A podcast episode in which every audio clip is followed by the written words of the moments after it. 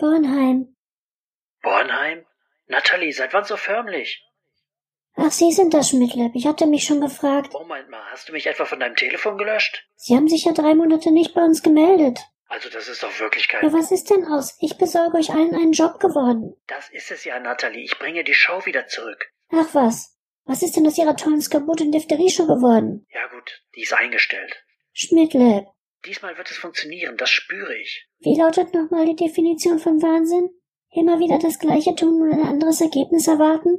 Ach komm schon, ohne dich wird es doch nicht die Skorpion- und Batterieshow. Ach, ich war... Moment, der Chef kommt. Frau Bornheim, ist die Presseinfo zu unserem Sojolino Passion Fruit schon fertig? Bin schon dran. Geben Sie mir noch eine halbe Stunde. Aber wirklich. Ich muss dann jetzt auch mal langsam. Sojolino Passion Fruit? Wo arbeitest du denn? Im Marketing beim drittgrößten Joghurtproduzenten des deutschsprachigen Raums. Beim drittgrößten Joghurtproduzenten des deutschsprachigen Raums, Sojolino Passion Fruit. Natalie, das bist doch nicht du. Das mit dem Sojolino haben Sie jetzt nicht gehört. Das soll eigentlich noch keiner wissen. Keine Sorge, ich werde schon keine großen Joghurtgeheimnisse an die Libyer verkaufen. Was wollen Sie eigentlich? Sag ich doch, ich will, dass du und ich die Skorpion- und Batterieshow wieder zurückbringen. Ich weiß nicht. Ich krieg hier Urlaubsgeld, bezahlte Überstunden. Jetzt stell es dir doch einfach nur mal vor, mehr will ich doch gar nicht. Die Lichter gehen an. Das Publikum grölt. Schmidtlap, Schmidtlap, Schmidtlap. Das haben die doch noch nie gegrölt. Deswegen sag ich ja, stell es dir vor. Dann setzt die Band ein.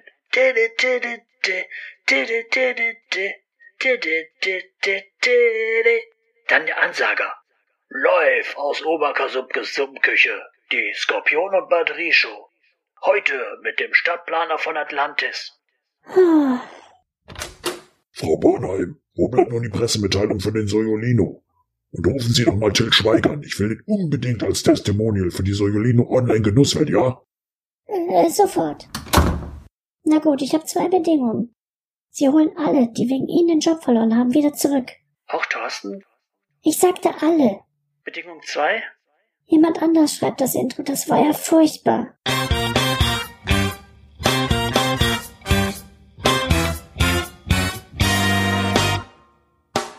Live aus der Versenkung.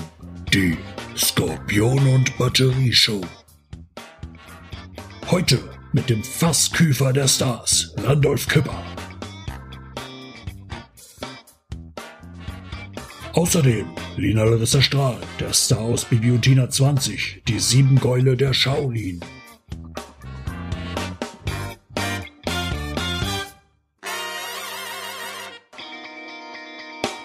Musik Guy Incognito und seine Electric Garage Band. Und hier ist er, Ihr Gastgeber, der Fluchthelfer von Attila Hildmann, Commodore Schmidtlab.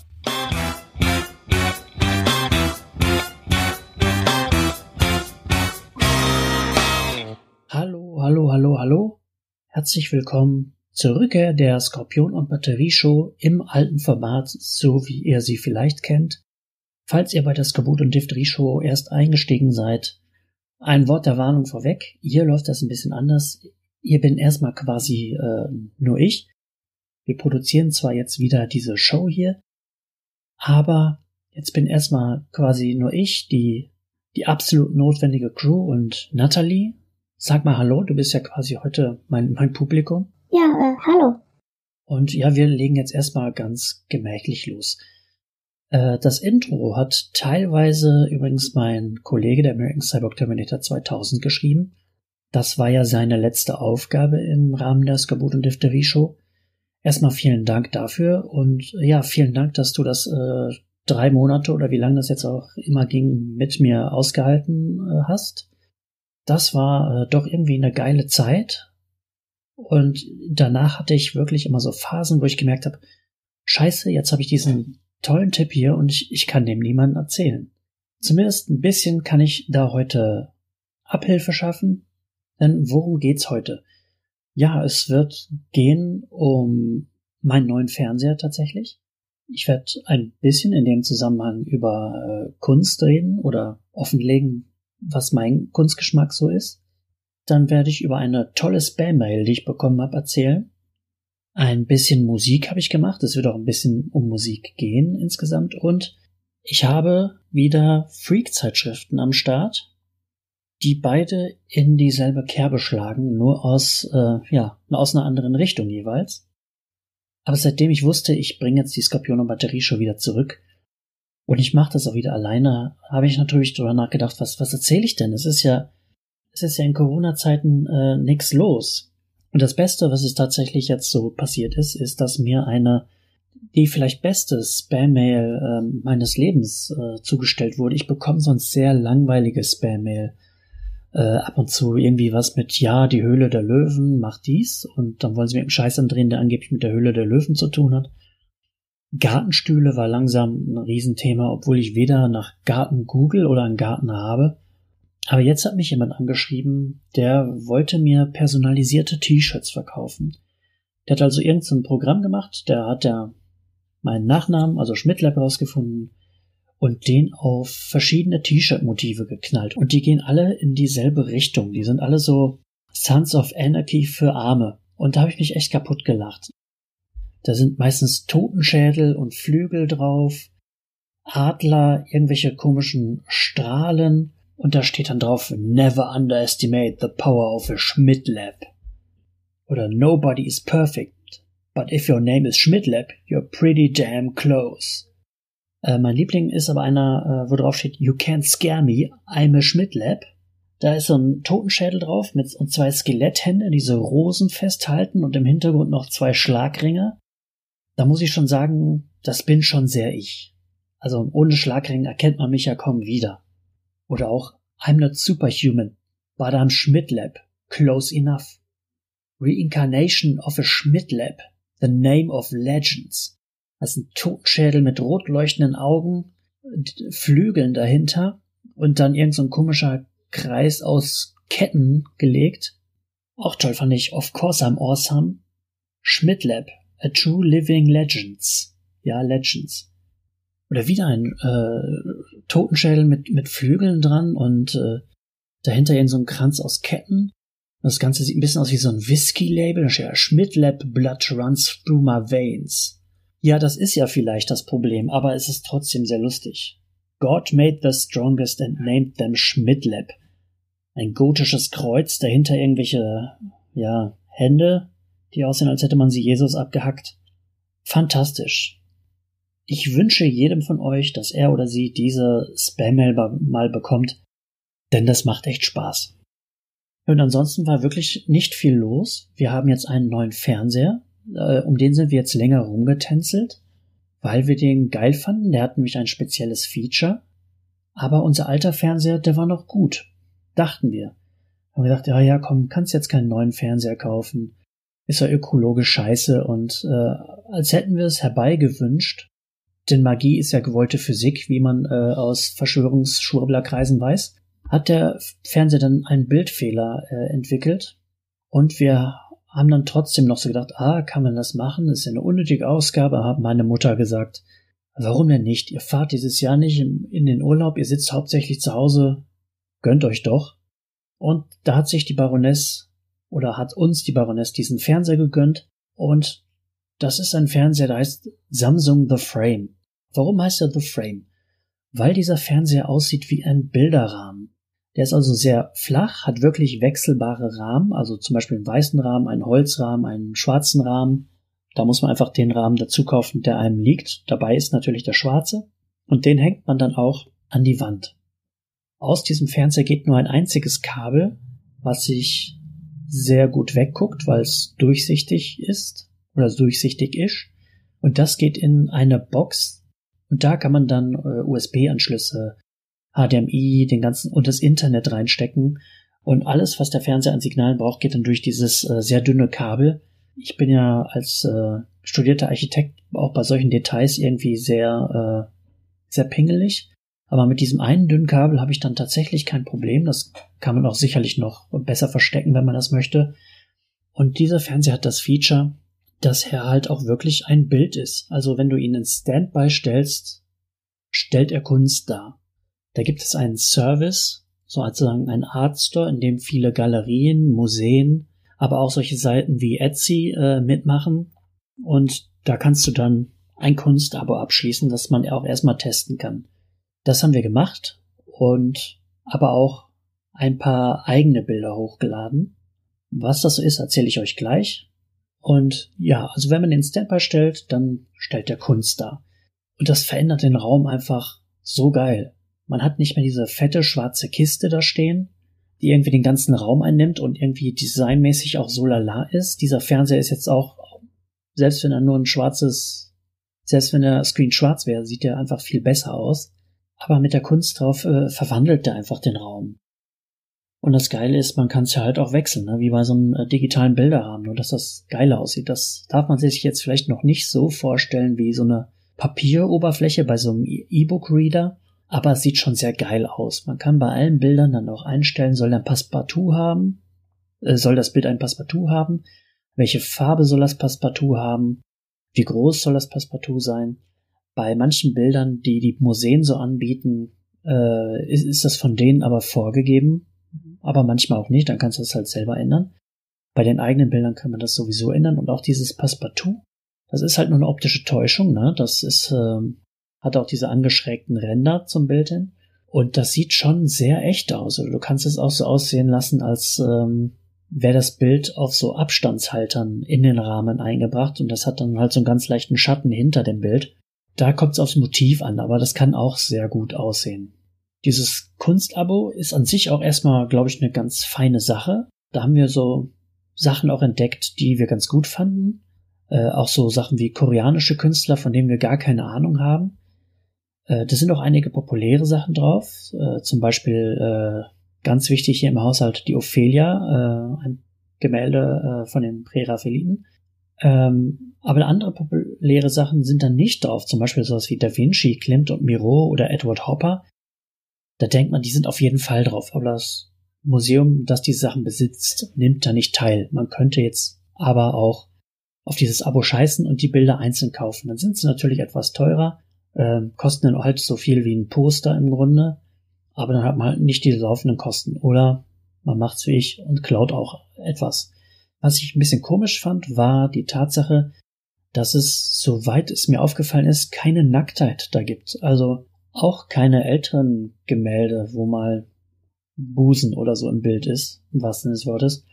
Ähm, kann natürlich Zufall sein, finde ich aber auch ein bisschen problematisch irgendwie, weil ich meine, davon wird doch echt keiner verdorben, oder? Also wenn, wenn das noch irgendwie auf die Palme bringt, der sollte mal mit dem Hausarzt oder der Hausärztin drüber reden. Für Kinder ist auch ein bisschen was dabei, mal so Illustrationen von einem Tiger oder irgendwelchen Fischen oder Pinguinen. Äh, ein bisschen Naturzeichnungen sind auch drin, also auch so old-timey äh, Zeichnungen von, von, von Fischen mit so lateinischem Namen drunter. Äh, da, da ist eigentlich wirklich für jeden Geschmack was dabei. Natürlich ist diese Kollektion endlich, aber die wird auch erweitert. Da waren neulich irgendwelche Gewinner von irgendeinem so Fotowettbewerb. Da habe ich tatsächlich ein paar Sachen dann äh, auch in meine Favoriten gepackt. Und man tauscht diese Bilder dann halt auch regelmäßig aus. Was ich interessant fand, ist, dass man dadurch tatsächlich auch ein bisschen was über sich lernt, nämlich was für Kunst man eigentlich so mag. Man denkt zwar irgendwie, man wüsste das, aber dann äh, habe ich doch irgendwie gedacht, Moment, irgendwie scheint es ja doch ein bisschen auf Expressionismus zu stehen. Äh, das hätte ich selber über mich nie gesagt, aber zum Beispiel habe ich da jetzt ein Bild von Egon Schiele, das ist ein expressionistischer Zeichner aus Österreich, äh, an der spanischen Grippe 1918 gestorben. Kommt einem irgendwie bekannt vor, wenn man da die Geschichte so liest.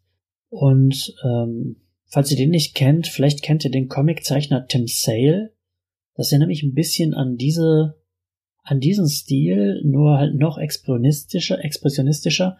Und das war so einer, der hat zum Beispiel sehr viel nackte Leute gezeichnet. Unter anderem hat man auf den Bildern auch mal einen Penis oder eine Scheide gesehen und deswegen hatte er auch früher schon Ärger mit der Polente, denn das galt als pornografisch und ja, ich habe sogar ein Bildband von dem. Vielleicht kann man das auch tatsächlich so stehen lassen, was aber nichts daran ändert, dass das äh, Kunst ist und dass ich äh, Egon Schiele ganz gerne mag, äh, tatsächlich. Aber das Bild, was ich da jetzt aus dem Store habe, ist dann einfach so eine, so eine Straßenansicht. Gehört meiner Meinung nach nicht zu seinen Highlights das sind halt schon irgendwie die, die Nackedei-Zeichnungen, die der meiner Meinung nach am besten macht. Etwas, was ich da draufgepackt habe, waren ein paar Fotos von äh, Brooke Di Donato. Das ist eine Fotografin des Surrealismus, obwohl ich den Begriff ein bisschen äh, hochgegriffen finde, Surrealismus. Für mich ist es halt eher so eine ganz leichte Verzerrung der Realität. Die ist beeinflusst äh, vom Haus ihrer Oma, also den, den Mustern auf den Tapeten, äh, den, den Farben, den, die das Haus hatte. Und das sind generell auch sehr schöne Farben, so Pastell und sehr, sehr angenehm auch. Die Fotos zeigen häufig Menschen, die körperlich mit ihrer Umwelt interagieren oder sich sogar in irgendeiner Art und Weise mit der Umwelt oder dem Raum verschneiden und in ihn eintauchen. Das ist vielleicht nicht die diebste Kunst aller Zeiten, muss es vielleicht auch nicht sein, aber ich finde doch, dass es irgendwie ähm, sehr poetisch ist. Also die guckt sich zum Beispiel, die fährt zum Beispiel jeden Tag irgendwie an so einer Brücke vorbei und das Brückengeländer hat so eine Delle. Und sie fährt da jeden Tag vorbei und sieht so, da passt genau mein Kopf rein, sozusagen. Und dann ist sie irgendwann mal halt ausgestiegen, hat da ihren Kopf so reingelegt, dass es halt aussieht, als würde diese Brücke so zärtlich ihren Kopf halten. Und ja, irgendwie po poetisch, das Zeug. Dann habe ich noch draufgepackt ein Foto einer Performance von der italienischen Performance-Künstlerin Vanessa Beecroft.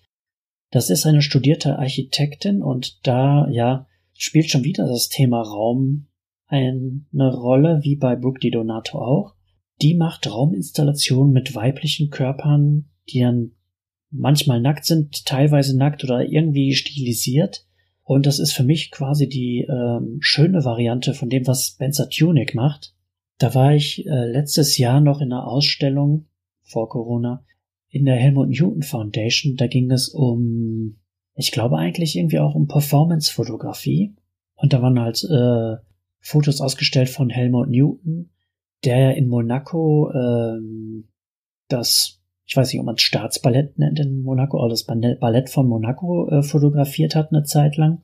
Aber eben auch äh, Vanessa Beecroft und da war ich mit einer Freundin und die hat tatsächlich jemanden wiedererkannt, die dann halt nackt in einer dieser Installationen äh, auftauchte, in der neuen Nationalgalerie in Berlin. Ähm, ja, und in der Kunst geht's dann halt auch zum Teil um Voyeurismus und die Entfremdung vom Modell zum Künstler und zum Publikum. Ganz interessant, aber auch das hat dann irgendwie wieder mit äh, Raum und Körper zu tun. Und wenn diese Sachen zusammentreffen, bin ich anscheinend voll dabei. Ich habe auch noch ein Foto von einer Sascha Walz äh, Aufführung ähm, drinne. Die sind dann, da sind die Leute dann auch teilweise nackt. Das ähm, ja allein schon als Akt der Rebellion sozusagen habe ich das da hochgeladen, aber es ist natürlich alles total in Ordnung. Dann haben wir aber auch sowas drin wie so Landschaften ähm, von John Singer Sargent. Der hat so ähnlich wie Canaletto auch ein paar Venedig-Bilder gemalt. Und das wertet so einen Raum dann halt auch doch ziemlich auf. Oder auch mal so ein, so ein fettes Blumenstillleben ähm, würde ich mir tatsächlich nicht unbedingt in die Wohnung hängen. Normalerweise, oder hätte ich gedacht, aber sieht dann halt schon ganz geil aus. Und wenn man es mal so soeben äh, haben kann und ausprobieren kann, dann merkt man eigentlich, wie geil das ist. Ich habe früher auch in einem Büro gearbeitet, die haben sich auch zwei richtig fette äh, Porträts von Leuten, die sie gar nicht kannten, aber so alte Porträts ins Büro gehängt. Und das war schon irgendwie ganz geil. Und dann haben wir auch noch relativ viel abstrakte Kunst äh, mit Betonung auf Farbe oder auch Raum. Da ist zum Beispiel ein äh, so ein grafisches Bild äh, aus dem Bauhaus noch drin. Oder sowas wie John Constables Cloud Study, was im Grunde ja auch, weil man böse sein wollte, nur verwischte Farben irgendwie sind. Ähm, ja, wir scheinen sehr auf das 19. und 20. Jahrhundert und das Beste von heute zu stehen. Und da probiere ich noch ein bisschen aus, wie sich das so mit Illustrationen verhält. Da suche ich aber noch was, was da richtig gut aussieht. Ich stehe zum Beispiel auf äh, Robert Samelin oder Otto Schmidt. Der macht zum Beispiel sowas. Ähm, das sieht alles ein bisschen aus wie die softere, glattere Version von so Tankel-Zeichnungen. Aber da weiß ich noch nicht so richtig, ob das passt. Ja, und wenn man einen neuen Fernseher hat, der zudem auch noch größer ist als der alte, die ersten Tage sind immer ganz besonders, weil da kommt einem noch alles riesig vor und, und super schön. Und da habe ich ein neues Spiel gespielt, was eigentlich ein altes Spiel ist, nämlich Burnout Paradise Remastered. Ich mochte Burnout immer sehr gerne, aber das erschien seit der, seit dem GameCube, glaube ich, auf keiner Nintendo-Konsole mehr und jetzt ist so eine Art Open-World-Ableger davon äh, erschienen. Kurz zur Erklärung, bei Burnout, da geht es um Autorennen. Ich bin eigentlich kein Freund von so realistischen Autorennspielen, aber bei Burnout äh, ist das Wort Realismus auch nicht anzuwenden. Da fährt man nämlich wie der Teufel äh, durch, durch Innenstädte und ein Fokus des Spiels ist es, äh, geile Crashes hinzulegen. Also sie haben sehr viel Wert drauf gelegt, dass die Crashes geil aussehen. Und das ist immer sehr beeindruckend, wenn man aus diesem Highspeed-Rennen von einem auf den anderen Moment in so eine Zeitlupe geht, wie sich das Auto komplett kunstvoll zerlegt. Und das macht die einfach super gut. Auch das ist schon fast Poesie, wie diese Autos sich dann zerlegen. Und ähm, dabei läuft unter Umständen noch klassische Musik. Es gibt nämlich ein sehr dickes Musikpaket auch. Da ist vieles bei, womit ich so aufgewachsen bin, wie Jane's Addiction, ähm, Alice in Chains haben wir neulich mal erwähnt, die sind auch bei. Also so viel Rockmusik, die eigentlich schon, naja, ein bisschen älter ist, aber das Spiel ist ja auch schon älter, es ist ja die Remastered Version davon. Aber halt auch ein bisschen Bach und sowas. Und das ist halt auch geil, dazu die Autos crashen zu lassen. Und bei dem Spiel, als ich das das erste Mal auf, den neuen Fernse auf dem neuen Fernseher gespielt habe, da bin ich erstmal fast nicht mit der Geschwindigkeit klargekommen. Weil der Fernseher, da hatte ich mich noch nicht dran gewöhnt, so groß war halt, ne? Wir haben uns für 50 Zoll entschieden. Das hat gerade noch gereicht, weil darüber hinaus wird es, glaube ich, leicht ein bisschen asozial. Vielleicht nicht, weil es ein Frame ist und weil man sagt, das stellt doch Kunst dar, aber das ist die Größe von Fernseher, wo es dann doch ein bisschen asozial wird. Wir haben den übrigens auch jetzt gekauft, weil es den hunderte Euro billiger gab. Vielleicht immer noch. Falls ihr einen neuen Fernseher braucht, könnt ihr gucken. Denn da kommt dieses Jahr ein neues Modell, was noch äh, flacher ist damit es noch mehr nach Bilderrahmen aussieht. Ansonsten macht es, glaube ich, nicht viel anders. Aber auch der alte Frame, den wir jetzt haben aus dem Jahr 2020, der ist vielleicht drei Zentimeter dick oder so mit dem Rahmen. Das sieht schon sehr wirklich nach einem Bild aus und man kriegt richtig Bock auch äh, auf Kunst. Man möchte neue Kunst finden und ähm, obwohl ich in der Corona-Zeit nicht viel vermisst habe, habe ich plötzlich wieder doch sehr Lust auf äh, Museum, muss ich sagen. Aber zurück zu Burnout. Falls euch das interessiert, das ist äh, generell nicht wahnsinnig teuer. Es kostet, glaube ich, neu 30 Euro. Aber digital wird es auch gerne mal äh, reduziert auf 13, 14 Euro. Und es läuft ein bisschen anders als die anderen Burnouts, deswegen war es wahrscheinlich nicht so beliebt. Aber ich finde das ein, nach, nach einer gewissen Eingewöhnungszeit ein ganz gutes Spiel. Denn das spielt auch sozusagen in einer Stadt, ist Open World, da ist noch DLC dabei, da gibt's halt neben dieser Stadt noch so eine kleine Nachbarinsel, die dann thematisch mehr Strand ist sozusagen. Und überall an jeder Kreuzung warten Aufgaben, die gelöst werden können. Also da muss man zum Beispiel ein Crash-Rennen gewinnen, so und so viele Gegner crashen.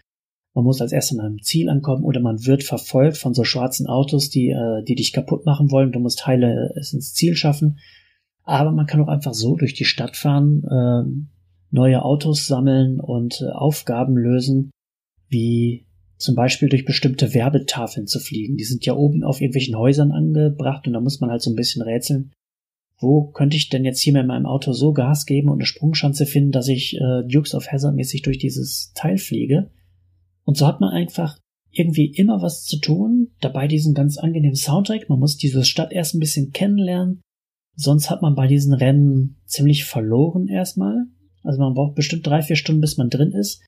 Aber dann ist es ein wunderbares Spiel, äh, bei dem man auch das Gefühl hat, man kann es jederzeit aufhören oder wieder aufnehmen, ohne wieder Anschluss suchen zu müssen oder das Gefühl zu haben, oh, ich habe nur 17 Stunden gespielt, da habe ich bestimmt die Hälfte verpasst. Also das so ein kleiner Tipp nebenbei äh, für die Gaming-Freunde. Und mit dem neuen Fernseher, der an der Wand hängt, kam jetzt auch unsere erste Soundbar. Also wir haben bislang immer halt nur den relativ bescheidenen Fernsehsound gehabt. Jetzt haben wir so eine Bose Soundbar, irgendwie das kompakteste, was es da gab. Und das will man natürlich auch testen. Da haben wir ein bisschen äh, die Tiny Desk Concerts von NPR geguckt. Das ist ein amerikanischer Radiosender, der so eine YouTube-Konzertreihe hat, wo jedes Konzert eben so zwischen 15 und 17 Minuten geht, würde ich sagen. Und die ist aus dem Witz entstanden, weil ein Musikredakteur gesagt hat, und irgendwann spielst du Folk-Sängerin X mal ein Konzert an meinem Schreibtisch. Und das ist dann passiert und ja, seitdem waren alle möglichen Leute da.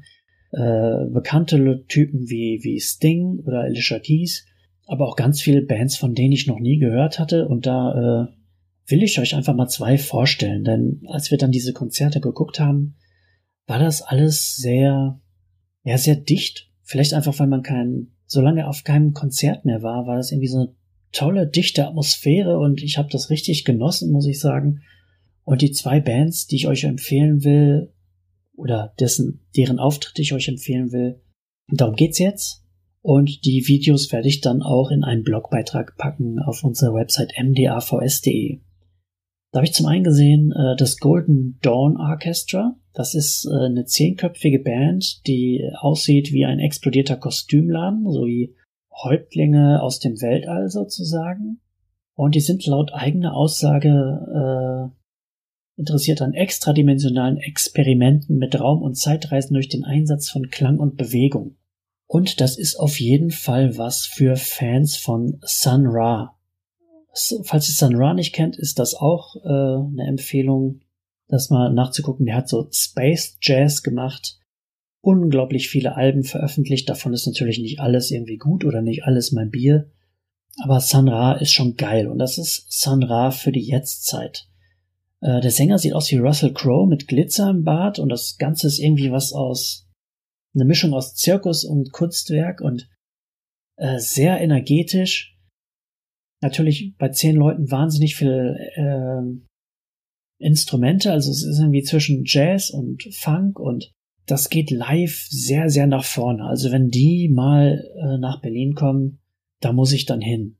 Denn das ist eine Band, die muss man auch wirklich sehen als ich mir das dann auf Platte angehört habe, war, war ich erstmal so ein bisschen enttäuscht, weil diese, die Energie von diesem wilden Haufen, die kommt natürlich äh, weniger gut rüber auf CD als äh, bei einem Live-Auftritt. Und die zweite Band oder beziehungsweise das zweite Konzert, was ich euch empfehlen möchte, ist von der Gruppe Moonchild. Das ist auch irgendwo Jazz. Zumindest haben das alle Bandmitglieder studiert und ich würde es tendenziell auch so kategorisieren. Es wird aber auch mal als Alternative RB geführt oder als Neo Soul. Und da ist irgendwie auch ein futuristisches Instru äh, Element drin. Es wird zum Beispiel gesampelt. In einem Song wird zum Beispiel äh, Super Mario gesampelt. Äh, da kommen halt auch viel Synthes zum Einsatz, was jetzt auch nicht für Jazz unbedingt ähm, üblich ist. Äh, das Highlight ist aber eindeutig die Stimme der Sängerin äh, Amber Nevern, die ja, nichts zerbrechlich, ich weiß es nicht. Ich habe noch nicht so viele Stimmen gehört, die so sind. Vielleicht auch noch gar nicht. Das ist irgendwie sehr zerbrechlich, rau, aber auch schön. Und das, die fliegt über diesen Soundteppich immer so ein bisschen wie so ein, so ein Blatt im Wind. Auf Platte kommt das tatsächlich ein klein bisschen weniger rüber auch.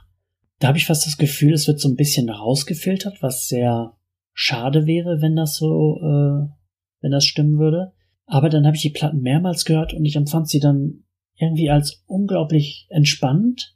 Und die Lyrics sind auch überhaupt keine Erleuchtung, also in gar keinen Fall. Das hört man nicht, um, ähm, um über die Weltpolitik nachzudenken, sondern ja, das exakte Gegenteil. Aber je häufiger ich das höre, desto schwerer komme ich davon los. Es hat also irgendwie auch eine hypnotisierende Kraft, möchte ich sagen. Und diese beiden Konzerte äh, packe ich euch äh, in einen kleinen Blogbeitrag dann. Jetzt dürft ihr erstmal äh, Musik genießen, die, die ich gemacht habe, in Anführungszeichen.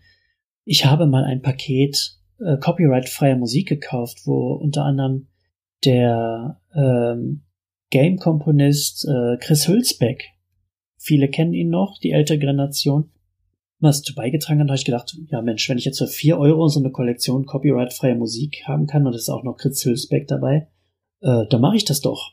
Und habe immer auf den Moment gewartet, ähm, dass der Blitz mich trifft und ich weiß, was ich mit so einem Ding machen soll. Ja, ähm, und jetzt habe ich mir was ausgedacht und äh, ich verrate noch nicht so viel, außer dass dieser Song der Grund ist, warum ich diese äh, Sendung als ab 18 gekennzeichnet habe. Äh, ja, ich wünsche euch viel Spaß damit. It's my first lesbian anal experience. Yay! And I get to be a part of it. Are you nervous? Um, I'm a little nervous, but I'm more excited.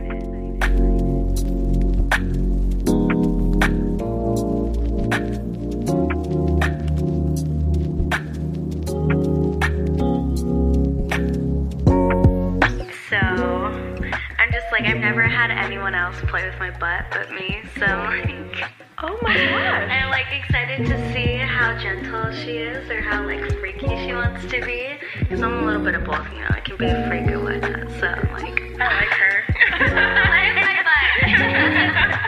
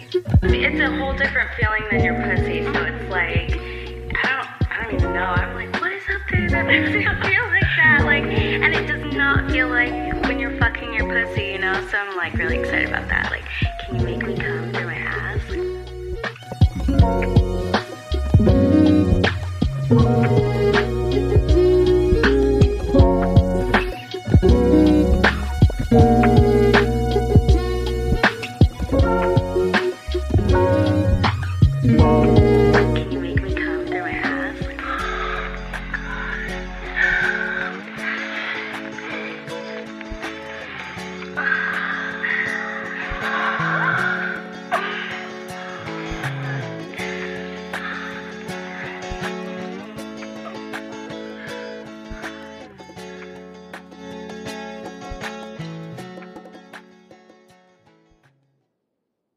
bin ich wieder. Ich hoffe, ich habe euch nicht zu viel Lebenszeit mit meiner äh, kleinen Musik geklaut. Jetzt geht es um die Freak-Zeitschriften. Darauf habt ihr ja gewartet. Ich hatte einen ganzen Stapel gekauft, bevor es in den Lockdown ging und immer so auf die äh, Gelegenheit gewartet, da endlich mal ein Special drüber zu machen. Dann, äh, dann hieß es mal, dass unser Hörer Tobias in die Show kommen würde und dann würden wir auch ein bisschen über Freak-Zeitschriften reden. Dann habe ich das beiseite gelegt. Dann äh, hat das leider erstmal nicht geklappt, aber hoffentlich wird es das bald. Und jetzt will ich einfach mal zwei von diesen Zeitschriften vom, vom Tisch haben, damit ich die auch ins Altpapier donnern kann. Ich hatte auch gekauft zum Beispiel so eine Art ähm, Elf Freunde für Eishockey. Ich habe schon leider vergessen, wie sie hieß. Aber da konnte ich halt auch nichts Witziges drüber sagen, weil es eine total geile Zeitung war. Und in der Folge ging es um die kleinen Eishockeyvereine, also auch um meine geliebten äh, Iserlohn Roosters. Also von daher werde ich kein schlechtes Wort darüber verlieren. Und da hatte ich gedacht, ja, ich mache mich irgendwie ein bisschen über mich selbst lustig äh, und verreiß irgendwie so eine Yoga-Zeitschrift, aber ich fand die dann auch nicht so schlimm. Da war irgendwie ein Interview mit Deichkind drin, was eigentlich ganz lesbar war oder gut. Und eins mit, ähm, boah, ich glaube, es war Doris Dörrie. Die gibt ja jetzt so Kurse zum kreativen Schreiben und die muss einen ganz schlechten Tag gehabt haben. Die hat bei jeder Frage der Interviewerin eigentlich gesagt, nee, sehe ich nicht so. Aber auch deswegen war das irgendwie gut zu lesen. Da waren halt noch ein paar Rezepte bei und irgendwelche äh, äh, beschrieben, wie du irgendwelche Yoga-Posen richtig machst. Ja, fand ich dann irgendwie auch zu interessant. Und die war ja optisch eigentlich auch nicht so schlecht gemacht. Also, naja. Aber jetzt habe ich zwei Zeitungen, die sind es wert, hier besprochen zu werden. Die erste heißt Relikte der Geschichte, das Magazin für Schatzsucher, Heimatforscher, Sondengänger. Bei Heimatforscher, da klingelt vielleicht schon die erste Alarmsirene. Es wird nicht die einzige bleiben. Vor mir habe ich jetzt die Nummer 22 aus dem Jahr 2020. Und auf dem Cover sehe ich zum Beispiel schon mal ein Gruppenfoto von 17 Leuten, davon natürlich nur eine Frau. Und die stehen alle vor irgendeinem alten Gebäude und tragen so ausgedruckte Wappen, also Fähnchen, wie man es auch nennen will, mit sich rum, die sie wahrscheinlich eben bei wir machen Druck.de oder so haben ausdrucken lassen. Und da sind halt die Logos ihrer Vereinigungen drin. Ähm, Das sind jetzt teilweise polnische Vereinigungen. Ich weiß nicht, ob euch auf der auf dem einen hinter dem Kreuz schon irgendwie zwei Gewehre sehe. Dann heißt ein Verein Tempelburg. Den Rest kann ich nicht so wahnsinnig gut lesen, weil ich kein Polnisch kann. Ein Typ trägt auch einen schwarzen Hoodie, äh, auf dem in roten Zahlen 81 steht. Da frage ich mich auch, ist das jetzt auch schon wieder ein komischer Code, weil das rückwärts 18 ist, also H. H. Adolf Hitler oder so. Und der Rest trägt gerne Camouflage, wahrscheinlich, weil sie auch nicht dabei gesehen werden wollen, wie sie im Wald gebrauchte Kondome und Plastikflaschen ausgraben. Naja, aber generell sind Gruppenfotos in dieser Zeitung ganz wichtig. Natürlich haben immer drei, vier Leute auf denen geschlossene Augen, ähm, no second takes, aber dann hat man wenigstens bewiesen, dass man bei diesem unvergesslichen Tag dabei war. Ja, Themen der Ausgabe 22 2020, die Festungsfront oder Wartebogen, germanische Gräber an der, wenn man schon mal da ist, oder und Kleinfunde, nicht selten, aber trotzdem schön. Das Magazin selbst, ja, ist es in keinem guten Zustand mehr, weil wir da aus Versehen Tee drüber gekippt haben. Aber es war vorher auch nicht geil. Das Papier ist viel zu glatt. Weißt du, wenn man den, den Lesern was gönnen will, nimmt man doch irgendwie so so ein glattes Papier. Das ist doch ganz toll. Oh, aber ich weiß nicht, selbst die Kundenmagazine der Sparkasse sehen mittlerweile edel aus. Äh, Layout und Satz, ja, muss man kein Wort drüber verlieren. Äh, Rechtschreibfehler, natürlich gibt es das auch, aber das Elend beginnt, wie es sich für eine Freak-Zeitschrift gehört, schon im Vorwort. Dort begrüßt uns euer Octavian. Ne? Der Typ heißt schon Octavian. Nächste Alarmsirene. Ja, und Octavian war leider nicht in der Lage, seine Signatur ordentlich einzuscannen. Das sieht also auch aus wie Sau. Und ist auch leider nicht in der Lage, zum Friseur zu gehen. Das soll jetzt kein Kritik an langen Haaren sein. Wer lange Haare haben will als Mann, von mir aus. Aber es gibt so Typen, da weißt du genau, wenn du die anguckst, du kannst genau sehen, wie sieht der mit kurzen Haaren aus. Und das sähe hunderttausendmal besser aus. Er sieht halt aus wie der uncoole Bruder von Dog, dem Kopfgeldjäger. Und wenn es soweit kommt, sollten Freunde und Familie doch intervenieren, finde ich. Ja, ein sehr schöner, der vielleicht schönste Satz im ganzen Heft steht auch schon im Vorwort. Er heißt Griechenland. Wer kennt es nicht? Ja, ich möchte mal behaupten, ähm, Griechenland kennt jeder und hinter dem Satz fehlt auch ein Fragezeichen. Und generell wird das Wort Sondengänger benutzt, weil die halt mit ihren Metalldetektoren rumgehen. Fein, meinetwegen. Aber sie benutzen dann auch noch das Szenewort Sondeln, was mich wahnsinnig aufregt. Und alles in diesem Heft ist geschrieben wie ein Aufsatz Meine schönsten Ferien aus der fünften Klasse. Und ja, generell, was passiert in dem Heft? Die gehen irgendwo hin und buddeln was aus, teilweise auf Einladungen und ja, einmal erzählt auch eine tolle, witzige Geschichte, wie er irgendwie mal gedacht hat, sie finden einen Tresor auf einem versunkenen Schiff, aber dann war es nur ein Betonklotz. Ja, witzig. Darin auch ein wunderbarer Satz, da hat er sich an Poesie versucht, glaube ich. Die Sicherheitsleinen strammten sich in flachen Winkeln und an ihnen hingen vibrierend wir Wasserwerke. Wieso haben die denn unter Wasser vibriert? Ich verstehe es nicht ganz.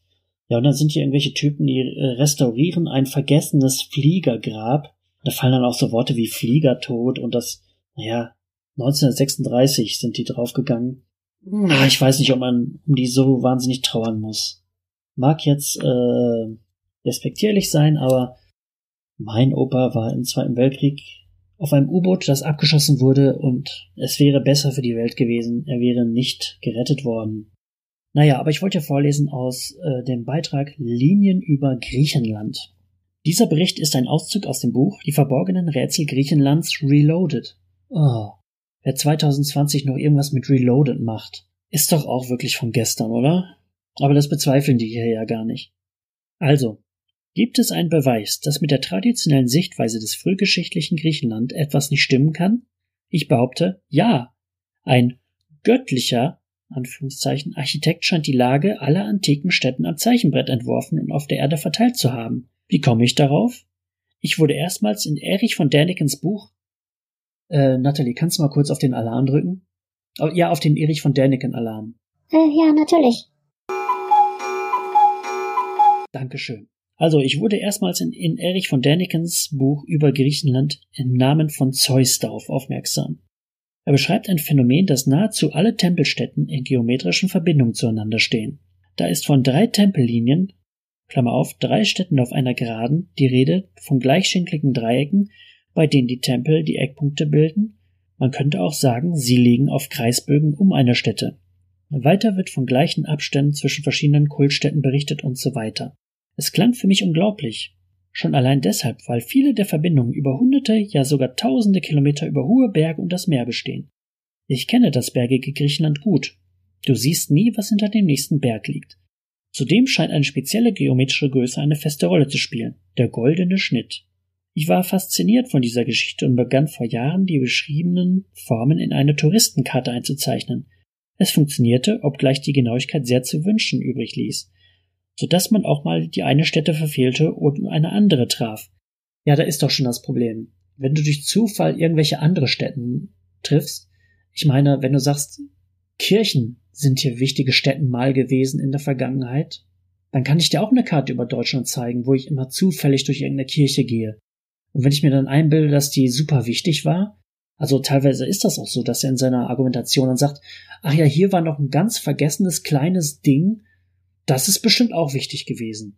Naja. Eins war mir trotzdem klar, den Zufall konnte ich ausschließen, denn selbst für jeden Mathematiklein war erkennbar, dass es zu viele Treffer gab.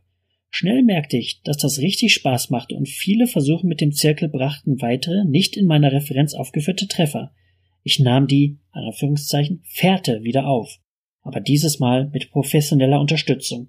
Eine interaktive und für jedermann zugänglicher virtueller Erdkugel aus Satellitenfotos auf dem PC. Google Earth Pro. Ja, da heißt zwar, das heißt Google Earth Pro, aber ist das wirklich professionelle Unterstützung? Ich mache da mal ein Fragezeichen. Das Beste daran sind die Messtools, mit denen man Luftlinien recht genau, recht genau vermessen kann. Die Messungen berücksichtigen übrigens die Erdkrümmung. Ich begann mit den bereits aus meiner Referenz bekannten Formen und konnte diese zum Großteil bestätigen. Ein paar davon waren aber auch fehlerhaft. Teilweise sind Orte vertauscht worden, eventuell durch Übertragungsfehler. Andere Fehler wurden vermutlich durch die geringere Genauigkeit von Karten gegenüber dem Computersystem verursacht. Ich habe zwar keine Genauigkeitsangaben für die von mir verwendete Software gefunden, bin aber für alle nun folgenden Entfernungen von, von einer maximalen Abweichung von plus minus zwei Prozent ausgegangen. Mittlerweile besitze ich eine selbstprogrammierte Software, die die sämtlichen Entfernungen zwischen den Orten errechnen kann und somit zusätzliche Sicherheit schafft.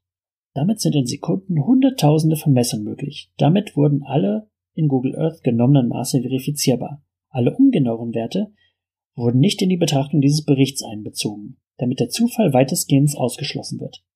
Im Übrigen gehe ich bei allen Messungen von Rundtempeln oder Rundstrukturen in den Ausgrabungsstätten aus und nicht etwa vom Mittelpunkt oder dem größten Tempel. Weshalb kläre ich im Buch auf. Es würde den Artikel sprengen. Des Weiteren habe ich ein Computerprogramm erschaffen, was mir gleiche Entfernung um einen Ort, Klammer auf, gleichschenklige Dreiecke liefert. Mehrere tausend gleichschenklige Dreiecke galt es zu bewerten. Also, wenn du schon mehrere tausende Treffer findest, sagt das nicht auch irgendwie was? Sind die Verbindungen dann tatsächlich noch so besonders, die du da gefunden hast? Oder könnte das nicht auch belegen, dass ich meinetwegen auch ein, ein, äh, ein Dreieck von Phnom Penh nach Bottrop nach Kapstadt ziehen kann und finde irgendwo auf der Welt das gleiche dreischenklige Dreieck, wenn ich irgendwelche anderen drei Orte ver verbinde? Stelle ich nur mal zur Disposition. Wegen der großen Anzahl an Verbindungen möchte ich nun die erstaunlichsten bereits bekannten und auch neu entdeckten herausgreifen und vorstellen. Welche drei antiken griechischen Orte würde Ihnen als erste einfallen? Die Wahrscheinlichkeit ist groß, dass es sich um folgende handelt. Ja, dann beginnt er mit dem Delphi-Athen-Olympia-Dreieck, bla bla bla. Es wird immer schwerer zu durchzustehen, den Artikel. Ich habe es auch nie geschafft, den zu Ende zu lesen. Später listet er auch sehr viele Tabellen auf, die er aus seinem Programm rausgenommen hat. Ähm, beginnt mit einer statistischen Überprüfung, macht da irgendein Balkendiagramm noch. Es ist zum Kotzen. Ja, also, das war Relikte der Geschichte. Kommen wir zum nächsten Heft, das ich gekauft habe, weil alleine der Titel ein Knaller ist. Es heißt Carfunkel Combat und wenn mich Sherlock Holmes nicht komplett äh, in die Irre geführt hat, ist Carfunkel ein roter Edelstein, also Edelstein Combat, warum auch immer. Das ist auch ein Heft, was sich mit der Vergangenheit und äh, ja, in diesem Fall zumindest mit Ausgraberei beschäftigt. Das ist aber überraschenderweise so gut wie komplett von Frauen herausgegeben, teilweise sogar mit Doktortitel. Daher viel weniger Rechtschreibfehler, wenn es überhaupt welche gibt, und auch vom Ausdruck um Längen besser. Ähm, obwohl das überhaupt nicht meine Welt ist, würde ich dieses Heft sogar fast als interessant bezeichnen. Äh, der, der, der Headline-Artikel, der beschäftigt sich mit äh, Schlachtfeldarchäologie und das war tatsächlich ganz interessant. Das ist eine Art ja, CSI Teutoburger Wald. Und da beschreiben wir erstmal, dass es halt eine relativ neue Wissenschaft ist, dass wir halt gar nicht wissen, was früher nach so einer Schlacht passiert ist. Da gibt's halt irgendwelche Erzählungen, ja, wir haben uns so und so lange bekriegt und zwischendurch haben wir eine Pause gemacht, um die Leichen alle wegzubringen. Stimmt das? Und dann, naja, dann gucken die halt so, was ist da passiert? Ähm, wie sind die Leute draufgegangen und so? Das ist irgendwo ganz interessant. Das wird dann halt an diversen Beispielen äh, durchdekliniert. Zum Beispiel Littleback Horn, äh, Lützen, hier 30-jähriger Krieg und so weiter. Dann ist da noch ein Artikel drin über ja, eine irische Kriegerelite namens Gallowglass. Auch überhaupt nicht mein Bier, aber irgendwie äh, ja, ganz interessant. Dann geht es auch um das äh, so ein Kompendium der Militärstrategien namens Bellifortis, was irgendwann mal ein Konrad Kaiser geschrieben hat. Und ich bitte dich, Felix, leg es jetzt nicht in den Amazon-Warenkorb. Äh, spende das Geld lieber mir. Du bekommst das Ganze nämlich auch digital, zum Beispiel bei der Universitätsbibliothek Erlangen. Ja, hinten drin gibt es ein paar Buch- und ein paar Filmtipps. Man kann dort sehr viele ältere Ausgaben äh, auch nachkaufen, also die scheinen nicht immer unbedingt ausverkauft zu sein. Ein Shop gibt es auch, dort kann man äh, Schafmilchseife kaufen, was auch immer das mit dem Heft zu tun hat. Aber auch Hefte des, äh, ja, des Ablegers, was ein Kochheft namens Karfunkel Tafelei ist. Oh, da kannst du halt irgendwelche Mittelalterbreie nachkochen. Aber nee, das muss da nicht sein. Irgend so ein Heft über Heilkräuter haben sie noch. Brauche ich auch nicht. Auch Karfunkel Combat werde ich jetzt nicht regelmäßig lesen. Aber warum habe ich mich dann für dieses Heft entschieden? Naja klar, der Name Karfunkel Combat. Da bleibst du erstmal hängen. Aber versprochen wurde mir auch die Waffen der Ninja. Ja, und der ist halt auch ganz gut. Da beschreiben die erstmal, ja, Ninja, das stellt man sich so, so und so vor, so ist das in Film und Fernsehen. Aber eigentlich war es ja ganz anders und dann beschreiben sie eigentlich nur noch die restlichen Seiten, wie cool Ninja eigentlich wirklich waren. Ja, und hat genauso cool wie in Film und Fernsehen. Und ein paar dieser Waffen, äh, ja, stelle ich mal einfach kurz vor. Der Shakuyo war ein Stab von Priestern, zu deren Geboten es gehörte, kein Leben zu nehmen. Deswegen brachten sie Metallringe an dem Stab an, deren Geräusche kleine Tiere äh, vertreiben sollten, damit der Priester nicht darauf trat. Sich als Mönch zu verkleiden, der keiner Pflege etwas zuleide tut und zugleich eine tödliche Waffe zu wiegen, war eine beliebte Methode von Schattenkriegern. Ich kenne auch aus Shaolin-Filmen diese Schwerter, wo in der, äh, in der Klinge so Ringe drin sind. Hat das auch damit zu tun oder was haben diese Ringe eigentlich für einen, für einen Zweck? Habe ich mich immer gefragt. Fukija, dieses Blasrohr, benutzten heimliche Krieger, um ihre Feinde leise zu töten. Es enthielt kleine Bolzen mit Gift. Ninjas taten es als Flöte und brachten es so direkt in das Herz des Gegners. Ja, ist doch auch cool. Denkt es noch eine Abteilung über exotische Waffen. Das Daisharin war eine Achse mit zwei Rädern. Die Ninjas konnten damit eine Gruppe Gegner von den Beinen reißen. Okay, das ist mal ein Fehler. Eine Gruppe Gegner. Aber ansonsten ist das Heft trotzdem viel besser geschrieben als Relikte der Geschichte. Haarnadeln dienten Ninjas ebenso als Waffe, genauso wie Bootsruder, die sie nutzten, wenn sie sich als Fischer verkleideten. Stelle ich mir auch lustig vor. Äh, das sollte man eigentlich auch mal im Film bringen, dass jemand mit dem Ruder verkloppt wird. Die Mamukugama war ein an ein Seil gebundenes, giftiges Tier, meist eine Schlange. Dies warf der Ninja dem Feind entgegen und hielt ihn so auf. Ja, das ist doch Comedy Gold, ne, wenn den Leuten eine Schlange an einem Seil in die Fresse wirfst. Metsubushi hieß ein Blendpulver, das ein, äh, das der Ninja in Eierschalen, hohlen Stöcken oder Nussschalen versteckte. Es enthielt Eisenspäne, Pfeffer und Nesselhaare. Ja, und so geht das äh, weiter. Also überhaupt nicht meine Welt und ich weiß auch nicht, ob ich mit Leuten, die das regelmäßig lesen, was zu tun haben will. Aber wenn ich eins dieser Hefte lesen müsste, dann wäre es äh, Karfunkel Combat. Und das war's dann auch schon mit der äh, ersten regulären Ausgabe der äh, Rückkehr der Skorpion und Batterieshow. Den Artikel werdet ihr finden bei mdavs.de auf dem Blog.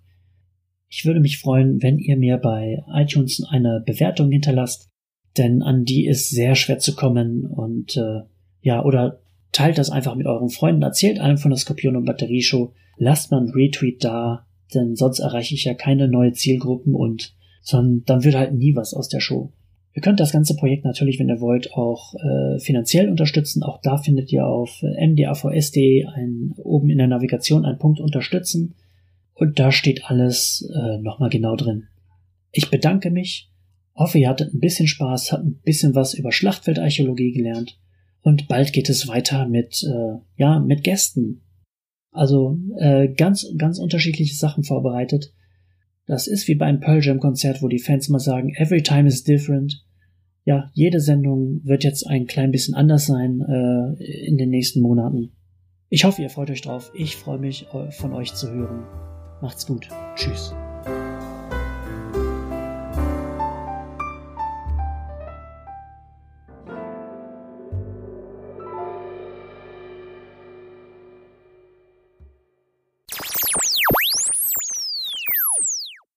Dieser Podcast ist Teil des Podcast-Netzwerks dbpdw. Die besten Podcasts der Welt. Und nicht vergessen, bis zum 13.04. abstimmen für die Skorpion- und Batterieshow beim Publikumspreis des Deutschen Podcastpreis. Deutscher-Podcastpreis.de. Vielen Dank.